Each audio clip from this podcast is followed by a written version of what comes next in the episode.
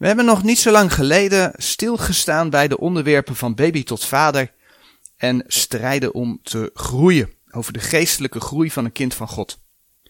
We zagen wat de basis van die groei is: het woord van God. Het woord van God dat melk is, zoals we in 1 Petrus 2 vers 2 vinden, en die tekst gaan we zo meteen lezen. Maar datzelfde woord van God dat ook vaste spijze is. Zoals we bijvoorbeeld in 1 Korinthe 3 vers 2 kunnen vinden. Ook zagen we dat als we dingen in Gods woord ontdekken over onze eigen leven, omdat de Heer dat door zijn woord aan ons laat zien, dat we soms zelf de eerste stap in de strijd moeten zetten, omdat ons vlees dat probeert tegen te werken. Groeien kost namelijk strijd. Ook hebben we in het onderwerp Gods woord dat ook werkt in u die gelooft gezien dat het woord inderdaad pas werkt als je het gelooft. En dat dat niet alleen voor de ongelovigen geldt, maar zeker ook voor de wederom geboren gelovigen. In de studie over groei is de tekst 1 Petrus 2 vers 2 naar voren gekomen en laten we dat vers lezen. 1 Petrus 2 vers 2.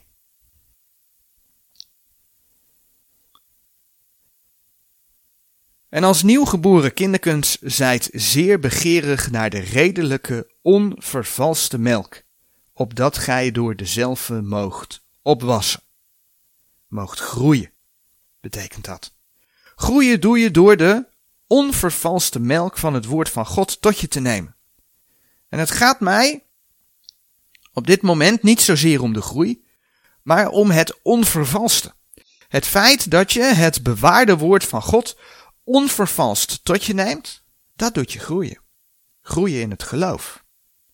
En als je gelooft wat daar geschreven staat, dan hoeft het je dus ook niet vreemd te zijn wanneer je in deze Laodicea-tijd, waarin er steeds weer nieuwe vervalsingen van Gods woord op de markt gebracht worden, die omarmd worden door de meeste gelovigen, dat je in deze Laodicea-tijd ziet dat er zo'n afval van het geloof gaande is. Een afval die profetisch gezien ook heel duidelijk bij deze tijd past. Dat klopt. 2 Thessalonicense 2 vers 3 schrijft daarover. Maar de wortels liggen in het verwerpen van de woorden Gods. En als je dat woord dus verwerpt, dan kan dat woord ook niet meer in je werken. Je hoort steeds vaker eh, geluiden als ik heb gedroomd. Ik heb een visioen gehad. Of je hoort mensen uitspreken dat ze profiteren. En als er dan een punt gemaakt wordt, dan wordt er bijvoorbeeld gezegd dat dat punt naar de leer van die en die is. En we vullen daar nu even geen namen in. Het bijzondere is dat ik het nu niet zozeer over charismatische gemeenten heb, waar dit al jaren schering en inslag is. Maar ik heb het over bijbelgelovende christenen. Het lijkt wel of mensen de Heere God liever zien spreken door dingen om zich heen en het belangrijk vinden wat een bepaalde broeder gezegd heeft, dan dat ze zeggen, maar Gods woord zegt. Maar zeggen sommigen dan, de Heere God heeft toch ook gesproken door de natuur? Of er is in Gods woord toch ook sprake van bijvoorbeeld profetische gaven? Nou, in deze serie studies willen we daarbij stilstaan zien wat de Heere God zegt over bepaalde gaven. Wat hij laat zien over bepaalde ontwikkelingen in zijn woord. En wat hij laat zien wat voor ons vandaag de dag belangrijk is. En daarbij staan de volgende vragen centraal. Wat is de basis van wat je gelooft? En wat hoort de basis te zijn van de verkondiging vandaag de dag? En laten we dan allereerst een stukje lezen in Gods woord en wel Johannes 14 vanaf vers 19. Johannes 14, vers 19 tot en met 24.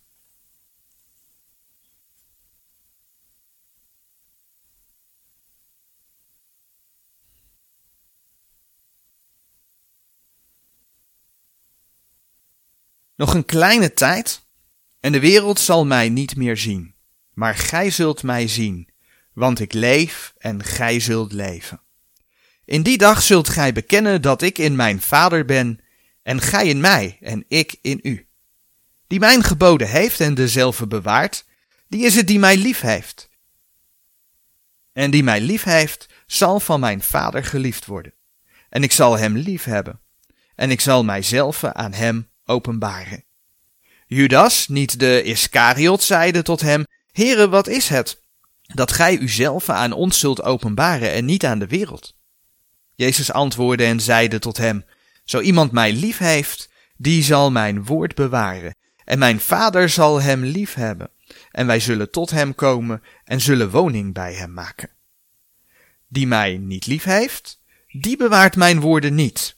En het woord dat gij lieden hoort is het mijne niet, maar des vaders die mij gezonden heeft.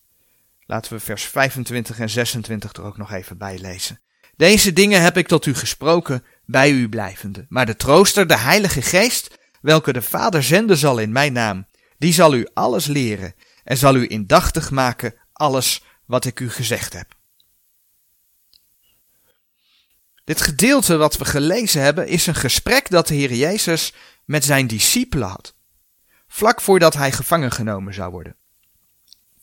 Als je in Johannes 13 kijkt, dan zie je dat dat gedeelte, Johannes 13, gaat over het laatste avondmaal.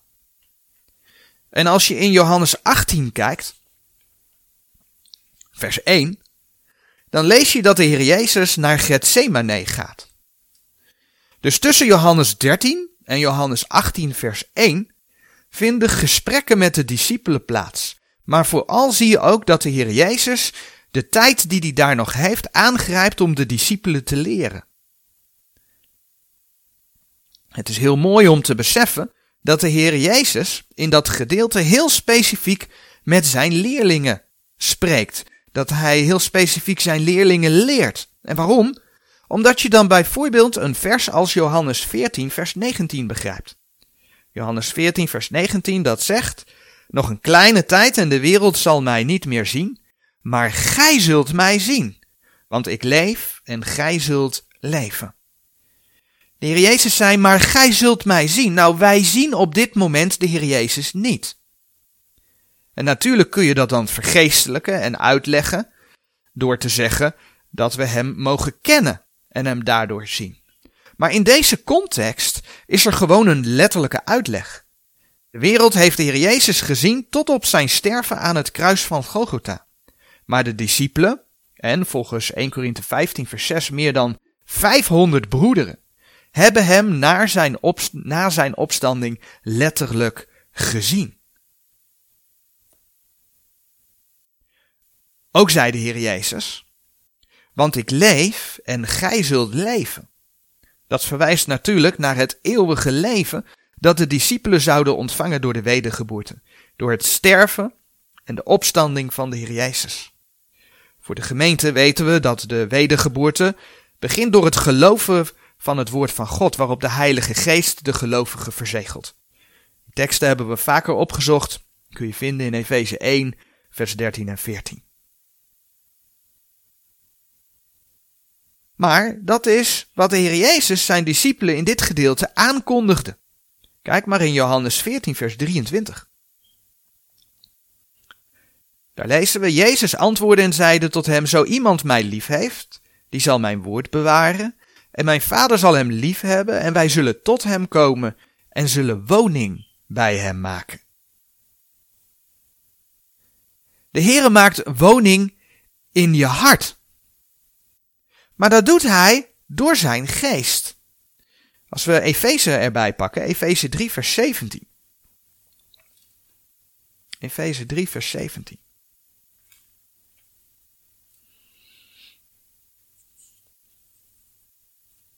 Lees je daar Efeze 3 vers 17.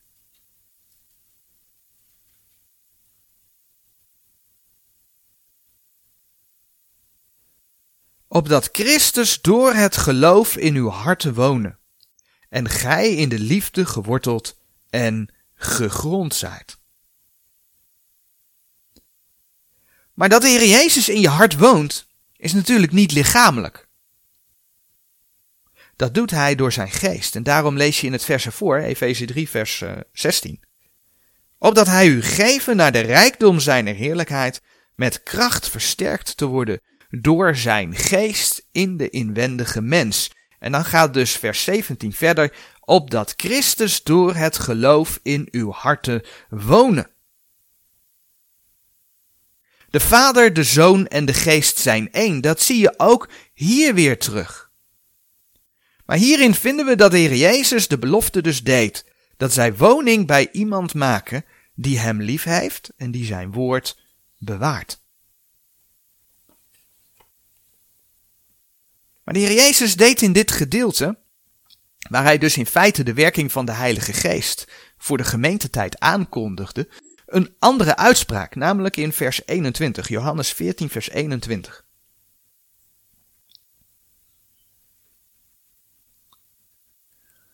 En we lezen in dat vers, die mijn geboden heeft en dezelfde bewaart, die is het die mij lief heeft. En die mij lief heeft, zal van mijn vader geliefd worden, en ik zal hem lief hebben, en ik zal mijzelf aan hem openbaren. De Heere zal zich dus openbaren aan iemand die hem lief heeft. En dan hoor je al snel dat mensen zeggen, door een teken, door een profetie, door een droom, een visioen. Maar in Johannes 14, vers 22 stelde Judas, niet de Iscariot, de vraag: Heere, wat is het dat gij uzelf aan ons zult openbaren en niet aan de wereld? En dan volgt dus het antwoord van de Heer Jezus in vers 23. Jezus antwoordde en zeide tot hem: Zo iemand mij lief heeft, die zal mijn woord bewaren. En mijn vader zal hem lief hebben, en wij zullen tot hem komen en zullen woning bij hem maken. Dit gedeelte maakt duidelijk dat de Heere zichzelf openbaart door zijn woord. Want als je zijn woord bewaart, dan maakt hij woning bij je. En hier zien we dus opnieuw het belang van Gods woord. En Johannes 14, vers 26 vult dan nog even aan. Maar de trooster, de Heilige Geest, welke de Vader zenden zal in mijn naam, die zal u alles leren en zal u indachtig maken alles wat ik u gezegd heb. Matthäus, Marcus, Lucas, Johannes, Petrus, Jacobus, maar ook Paulus hebben Gods woorden op schrift kunnen stellen, doordat de Heere hen die woorden heeft geleerd en te binnen heeft gebracht. En dat is wat we dan bijvoorbeeld in 2 Petrus 1 vers 21 lezen. 2 Petrus 1 vers 21.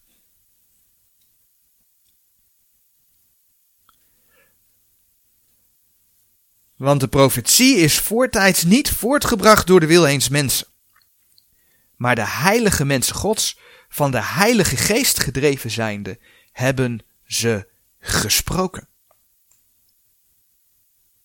En dus op schrift gesteld. Ook zien we hier dat de Heilige Geest en Gods Woord dus hand in hand gaan. Dat moet je niet loskoppelen. Maar dan hebben we nog steeds geen antwoord op de vraag hoe dat dan vandaag de dag zit. Ik bedoel, God gaf zijn woorden toch door de profeten en door de apostelen. In Handelingen 26, vers 16. Daar lezen we bijvoorbeeld dat de Heere het volgende tegen de apostel Paulus zei.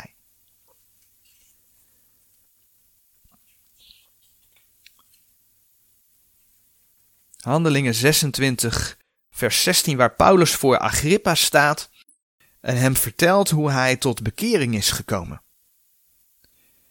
En dan lezen we dat Paulus vertelt dat de Heere tegen hem zei in Handelingen 26, vers 16: Maar richt u op en sta op uw voeten, want hiertoe ben ik u verschenen om u te stellen tot een dienaar en getuige der dingen, beide die gij gezien hebt en in welke ik u nog zal verschijnen. De Heere is aan Paulus verschenen om zijn woord voor de gemeente kenbaar te maken. We zullen verderop nog de tekst gelaten 1 vers 10 tot en met 12 opzoeken, omdat we dat daar ook weer bevestigd vinden, dat de Heere Paulus verschenen is. Paulus gaf de woorden van de Heer Jezus door, zoals de Heer Jezus dat aan hem geopenbaard heeft.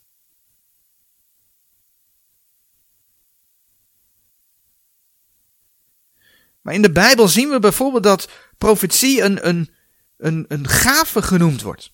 En dat komen we notabene ook in de brieven aan de gemeente tegen. En niet alleen in 1 Korinthe maar bijvoorbeeld ook in Romeinen 12 vers 7. Nou, als je dat dan leest, dan zou je dus kunnen denken dat niet alleen de Bijbel onze autoriteit zou moeten zijn, maar dat we goed zouden moeten luisteren naar mensen die bijvoorbeeld de gave van profetie zeggen te hebben. Of die zich een apostel zouden noemen. Nou, er zijn kringen waar men dat gelooft, dat er nog steeds apostelen zijn. Neem bijvoorbeeld de apostolische gemeente. Er zijn kringen waar men gelooft dat er nog steeds profeten zijn. Neem de mormonen. En de mormonen geloven niet alleen dat er nog profeten zijn, maar ook dat er apostelen zijn. Maar ook in charismatische kring maakt men zich hard voor dat er nog steeds apostelen zijn en dat er nog steeds een profetische gave is. En je snapt het al. Als we al die stromingen moeten volgen, dan komen we niet meer bij de schrift uit. De een zegt dit en de ander zegt dat. Dan gaan we lijken, zegt de Bijbel, en dat vinden we in Efeze 4, vers, uh, vers 14. Dan gaan we gelijken op een vloed. Een vloed van de zee. Efeze 4, vers 14. Die vloed die door de wind heen en weer bewogen wordt. Opdat wij niet meer kinderen zouden zijn die als de vloed bewogen en omgevoerd worden met alle wind der leer. Als je standvastig bent in Gods woord, dan uh, ben je geen kind meer die als de vloed bewogen en omgevoerd wordt. Met alle wind der leer. Door de bedriegerij der mensen, door arglistigheid om listiglijk tot dwaling te brengen. Als je dus door al die wind leer wel laat heen en weer bewegen, dan ben je dus niet standvastig. En dat terwijl de Heer aangeeft dat zijn woord vast is. Dat vind je bijvoorbeeld in 2 Petrus 1 vers 19. En dat hij zich door zijn woord openbaart. Dus hoe zit dat? Waar ligt de basis van je geloof? Nou, om daar antwoord op te krijgen, gaan we kijken naar een gedeelte in Gods woord dat spreekt over groei. En we hebben net Efeze 4 vers 14 al gelezen. We gaan daar een stukje de context van lezen. Namelijk Efeze 4 vers 11 tot en met 14. Efeze 4 vanaf vers 11. Gedeelte waar de Heer over bepaalde gaven spreekt. En dezelfde heeft gegeven sommigen tot apostelen en sommigen tot profeten. En sommigen tot evangelisten en sommigen tot herders en leraars. Tot de volmaking der heiligen, tot het werk der bediening, tot opbouwing van het lichaam van Christus, totdat wij allen zullen komen tot de enigheid des geloofs en der kennis van de Zonen Gods, tot een volkomen man, tot de mate van de grootte der volheid van Christus, opdat wij niet meer kinderen zouden zijn, die als de vloed bewogen en omgevoerd worden met alle wind der leer, door de bedriegerij der mensen, door arglistigheid, om listiglijk tot dwaling te brengen. Nou, in Efeze 4 vers 8 wordt genoemd dat de Heer aan de mensen gaven gegeven heeft. En dat betekent dat de in Efeze 4 vers 11 genoemde apostelen, profeten, evangelisten en herders en leraars gegeven zijn als gaven, zodat de gemeente opgebouwd wordt. Zodat, zegt Efeze 4 vers 13, totdat wij alle zullen komen tot de enigheid des geloofs en der kennis van de Zonen Gods tot een volkomen man, tot de mate van de grootte der volheid van Christus, zodat je standvastig wordt, zodat je niet meer verleid wordt met alle wind der leer door bedriegerij en arglistigheid van mensen, zodat je niet gaat dwalen. Al die gaven hebben op de een of andere manier te maken met wat we in Johannes 14 vers 26 gelezen hebben.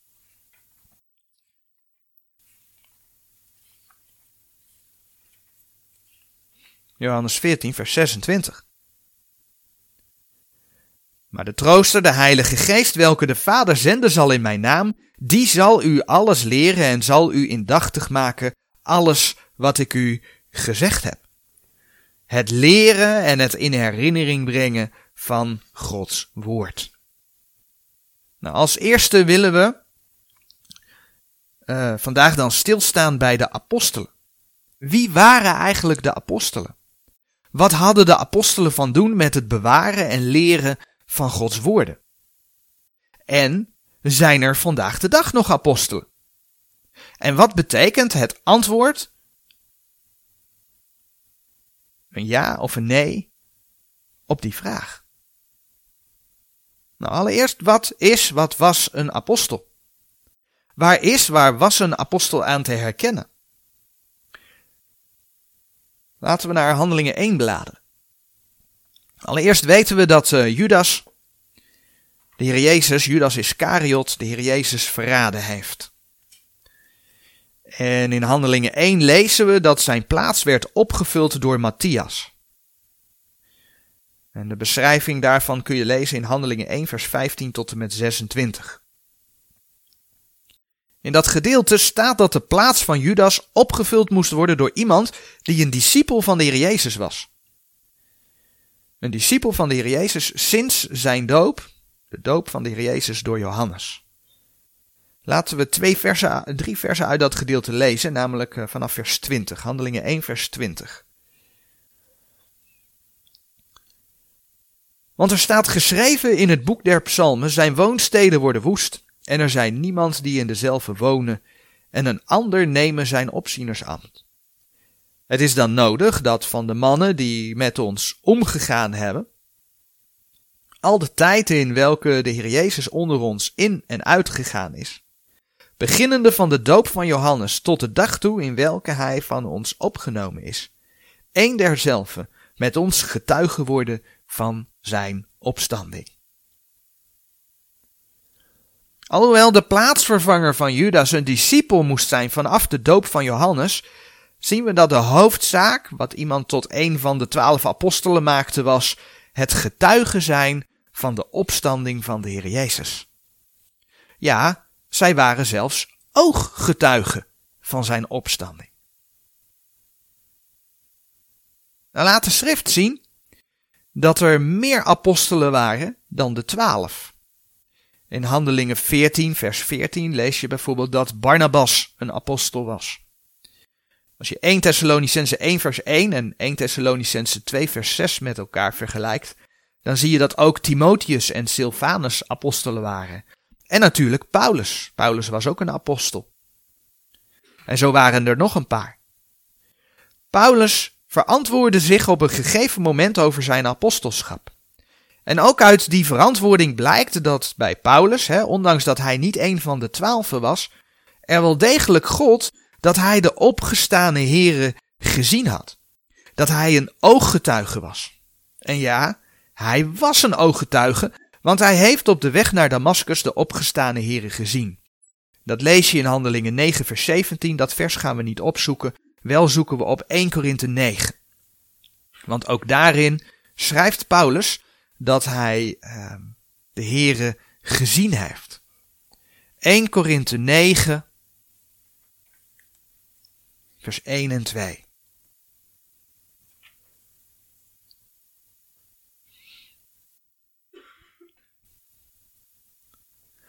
Ben ik niet een apostel? Ben ik niet vrij? Heb ik niet Jezus Christus onze Heere gezien? Zijt gij lieden niet mijn werk in de Heere? Zo ik anderen geen apostel ben, nochtans ben ik het u lieden, want het zegel mijns apostelschaps zijt gij lieden in de Heere. Vervolgens zegt Paulus, en dan bladeren we een paar bladzijden verder in 1 Korinthe 15, vanaf vers 5, het volgende.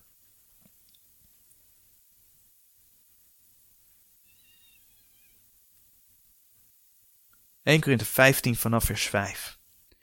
En dat hij is van Kefas gezien. Dit gaat dus over de opstanding van de Heer Jezus. Daarna van de twaalfen. Daarna is hij gezien van meer dan vijfhonderd broederen op eenmaal, van welke het meerderdeel nog overig is en sommige ook zijn ontslapen. Daarna is hij gezien van Jacobus, daarna van al de apostelen. En ten laatste van allen is hij ook van mij als van een ontijdig geborene gezien.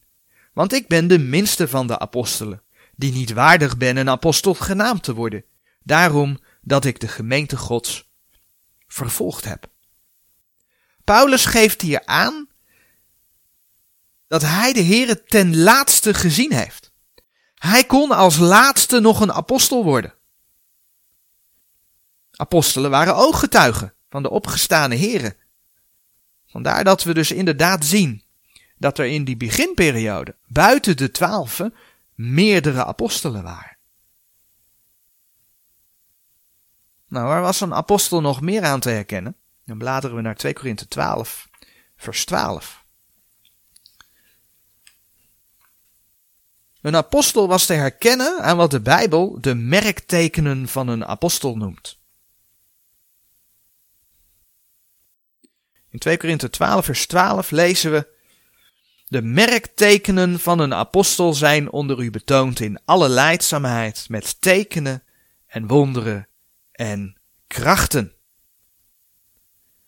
Nou, wat, wat, wat zijn dan die merktekenen van een apostel? Wat zijn dan die, die tekenen, de wonderen en de krachten? Nou, in Marcus 16, vers 17 en 18 worden die merktekenen beschreven. Marcus 16, vers 17 en 18.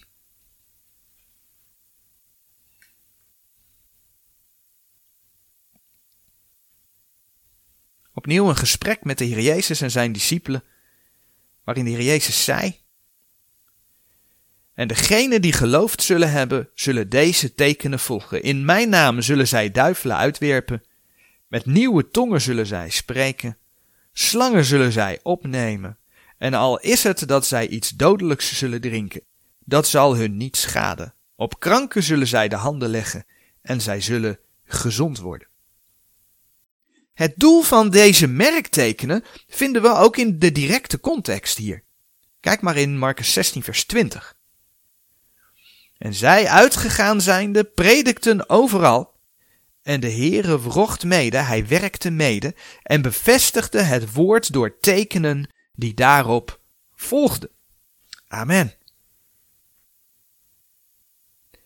In de handelingen komen we daar dan ook op meerdere plaatsen voorbeelden van tegen. We lezen dat door de handen van de apostelen wonderen en tekenen gebeurden. Dat vind je in Handelingen 2, vers 43. Dat vind je in Handelingen 5, vers 12. En laten we dan Handelingen 5 opzoeken als voorbeeld. Want van Petrus staat bijvoorbeeld geschreven dat de mensen die uh, de zieken naar buiten brachten en op de straat neerlegden, zodat als Petrus langskwam en zijn schaduw over hen heen zou gaan, dat ze zouden genezen. Als je voorstellen dat Petrus door de straat liep en dat de mensen de, de, de, de zieken allemaal langs de kant van de weg hadden neergelegd en, en alleen Petrus schaduw ging over hen heen en de mensen genazen. Kijk maar in Handelingen 5 vers 15. Alzo dat zij de kranken uitdroegen op de straten en legden op bedden en beddekens opdat als Petrus kwam, ook maar de schaduw iemand van hen beschaduwen mocht. En ook de menigte uit de omliggende steden kwam gezamenlijk te Jeruzalem, brengende kranken en die van onreine geesten gekweld waren, welke allen genezen werden. Van Paulus, dat kun je vinden in Handelingen 28, vers 6, daar staat bijvoorbeeld geschreven dat een slang hem beet, maar het deed hem geen kwaad. Een apostel was dus te herkennen aan het feit dat hij de merktekenen van een apostel had.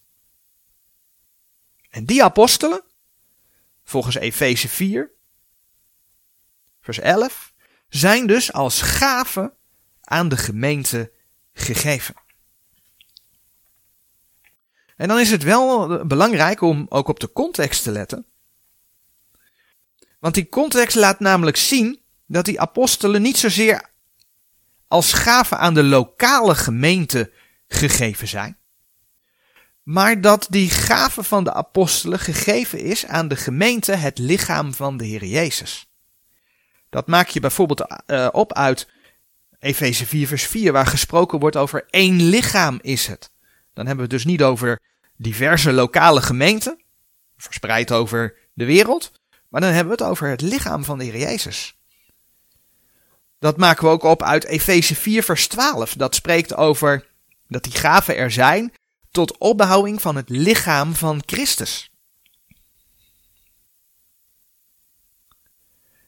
Maar waarom? Waarom waren deze apostelen als gave aan de gemeente gegeven? Eigenlijk hebben we dat reeds gelezen in Marcus 16, vers 20, waar geschreven staat dat de Heere wrocht mede en bevestigde het woord door tekenen die daarop volgden. Oftewel, de Heere bevestigde zijn woord door de apostelen. Sterker nog, hij openbaarde zijn woord door de apostelen en bevestigde door tekenen en wonderen dat die apostelen zijn woorden spraken. Laten we daar Efeze 3 bij pakken. Efeze 3, vers 4 en 5.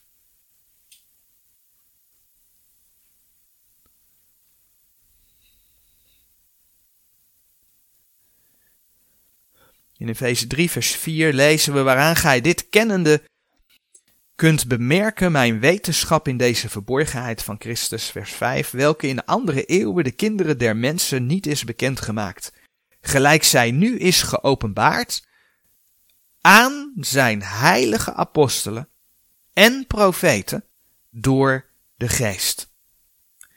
De Heere God gebruikte apostelen en profeten om zijn woord bekend te maken. De Heere God openbaarde het rechtstreeks aan hen. In het begin van deze boodschap zagen we Handelingen 26 vers 16, waarin Paulus vertelde dat de Heere hem had opgedragen om een getuige te zijn van de dingen die hij gezien had, maar ook van de dingen waarvoor de Heere hem nog zou gaan verschijnen. En dat vinden we dan, en die tekst zoeken we nu op in Galaten, in Galaten 1 vers 11 en 12 bevestigd.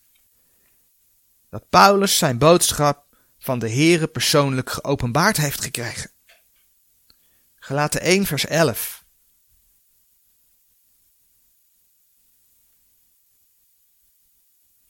Maar ik maak u bekend, broeders, dat het evangelie, het welk van mij verkondigd is, niet is naar de mens. Want ik heb, het, ik heb ook hetzelfde niet van een mens ontvangen, nog geleerd, maar door de openbaring van Jezus Christus. De Heere God maakte zijn woord rechtstreeks aan de apostelen, maar dus ook aan de profeten bekend. Apostelen hadden een openbarende gave, zodat wij vandaag de dag Gods woord hebben.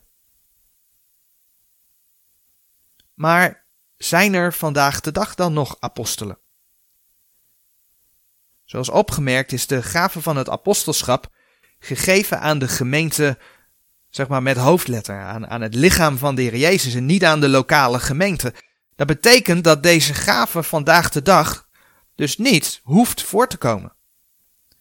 En wanneer je dan Gods woord leest, zoals hij dat voor ons bewaard heeft in de Statenbijbel, want ja, in nieuwe vertalingen zijn sommige versen daarvan veranderd.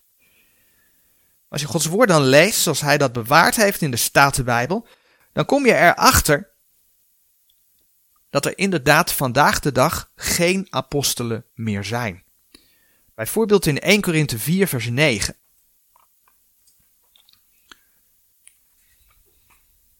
Lezen we het volgende. 1 Korinthe 4 vers 9.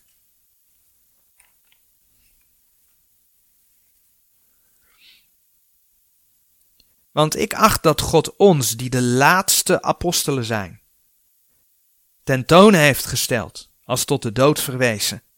Want wij zijn een schouwspel geworden der wereld, en de engelen en de mensen. We zagen al dat Paulus de laatste was die de Heer Jezus gezien had. Daarmee was hij de laatste apostel geworden. En dit vers, wat we net gelezen hebben, 1 Korinthe 4, vers 9, daar lezen we dus dat er laatste apostelen geweest zijn. Ja, en als je dan bedenkt wat apostelen waren, dan is dat eigenlijk ook logisch. Want er zijn geen mensen die ongeveer 2000 jaar oud zijn, waardoor zij een ooggetuige zouden kunnen zijn van de opgestane Heer. Gods woord klopt gewoon in zijn geheel.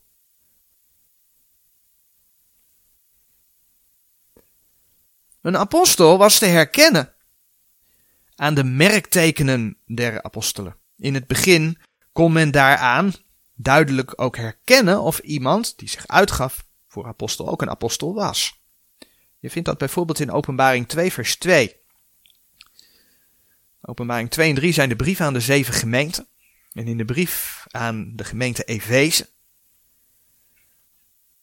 lezen we in het uh, tweede vers het volgende. Ik weet uw werken en uw arbeid en uw leidzaamheid en dat gij de kwade niet kunt dragen en dat gij beproefd hebt degene die uitgeven dat zij apostelen zijn en zij zijn het niet en hebt hen leugenaars bevonden. In die tijd was dat te beproeven. Maar als er vandaag de dag geen apostelen zijn, dan zijn dus ook de merktekenen der apostelen vandaag de dag niet aanwezig. En ja, dat maakt dus dat ieder die zich vandaag de dag uitgeeft voor een apostel, een valse apostel is. En de Heer heeft daarvoor gewaarschuwd in zijn woord dat die apostelen zouden komen. In 2 Korinthe 11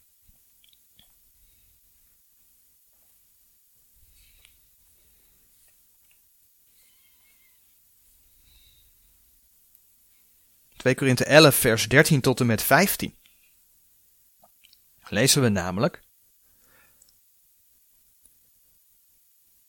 Want zulke valse apostelen zijn bedrieglijke arbeiders, zich veranderende in apostelen van Christus. En het is geen wonder, want de Satan zelf verandert zich in een engel des lichts. Als ze zich dus kunnen veranderen in apostelen van Christus, betekent het dus dat ze ook wonderen en tekenen kunnen doen. Maar die zijn dan dus vals. Zo is het dan niets groots indien ook zijn dienaars zich veranderen als waren zij dienaars der gerechtigheid, van welke het einde zal zijn naar hun werk.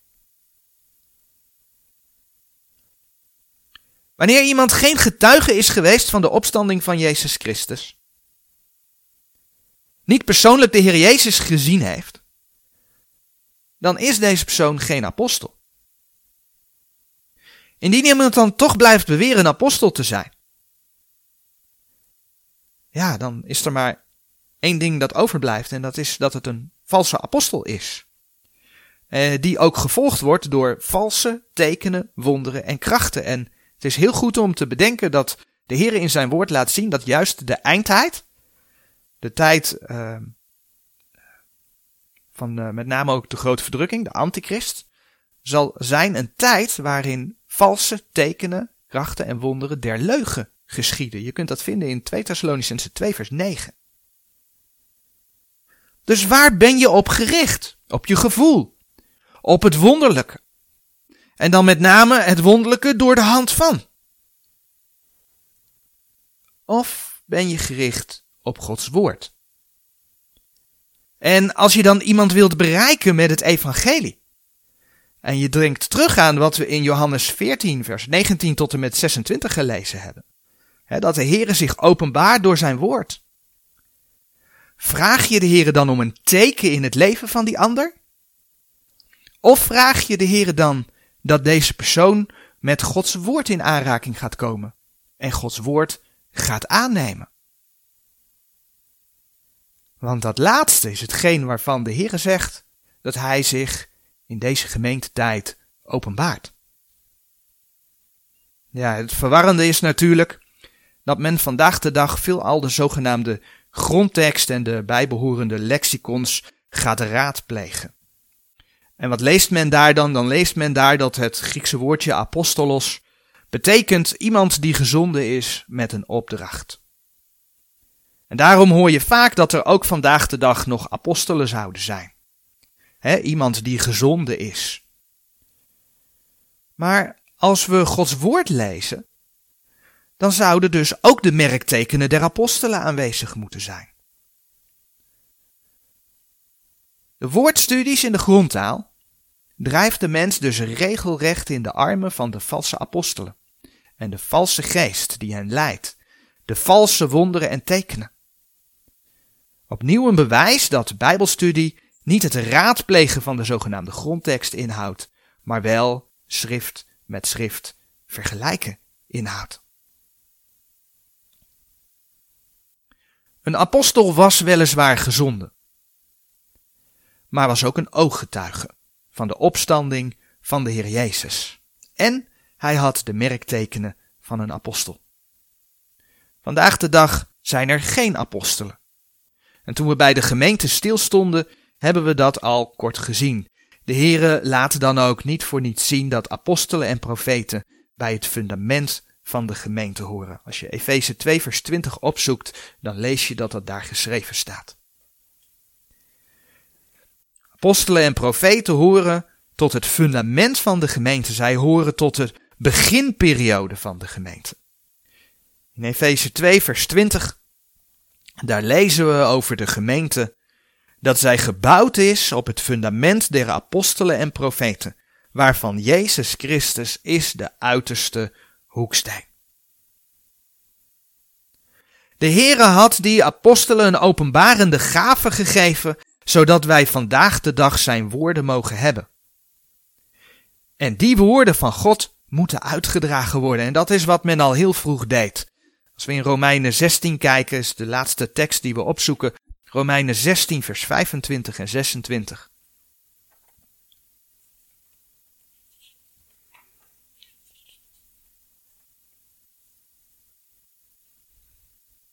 Dan lezen we daar het volgende. Hem nu die machtig is u bevestigen naar mijn evangelie en de prediking van Jezus Christus.